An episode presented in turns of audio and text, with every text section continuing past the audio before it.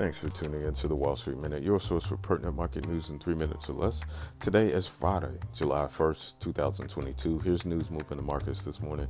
U.S. stock futures slipped Friday morning after the S&P 500 closed out its worst first half performance in decades. Futures tied to the Dow Jones Industrial Average traded 41 points lower, or 0.1%. S&P 500 and Nasdaq 100 futures fell 0.1% each. Micron Technology shares fell more than 4% in pre-market trading on the back of disappointing fiscal fourth quarter guidance. Thursday marked the end to the second quarter and the first half of the year. For the quarter, the S&P 500 fell more than 16%, its biggest one-quarter fall since March of 2020.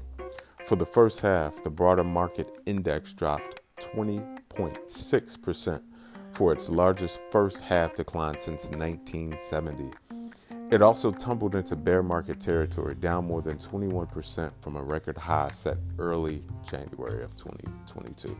The Dow Jones Industrial Average and the Nasdaq Composite were not spared from the onslaught. The 30 stock Dow lost 11.3% in the second quarter, putting it down more than 15% in 2022 the NASDAQ, meanwhile, suffered its biggest quarterly drop since 2008, losing 22.4%.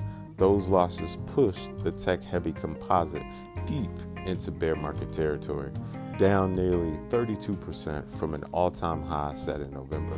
It is also down 30, I'm sorry, 29.5% year to date.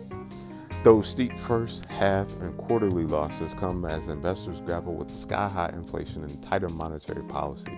The core personal consumption expenditure index, the Fed Reserve's preferred inflation gauge, rose 4.7% last month on a year over year basis. While that's slightly below the Dow Jones estimate, it is still near multi decade highs.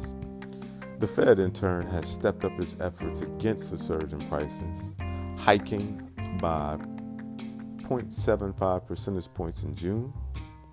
That was its biggest rate hike since 1994. Both of the factors have resulted in escalated recession worries. First quarter GDP contracted 1.6%, and the Atlanta Federal Reserve GDP Now tracker is pointing to another 1% decline in economic output for the second quarter. Traders will take in more economic data on Friday with the latest ISM manufacturing index and construction spending numbers set for release at 10 o'clock a.m. Eastern Standard Time. And that's news moving the markets this morning. Happy Friday and happy trading.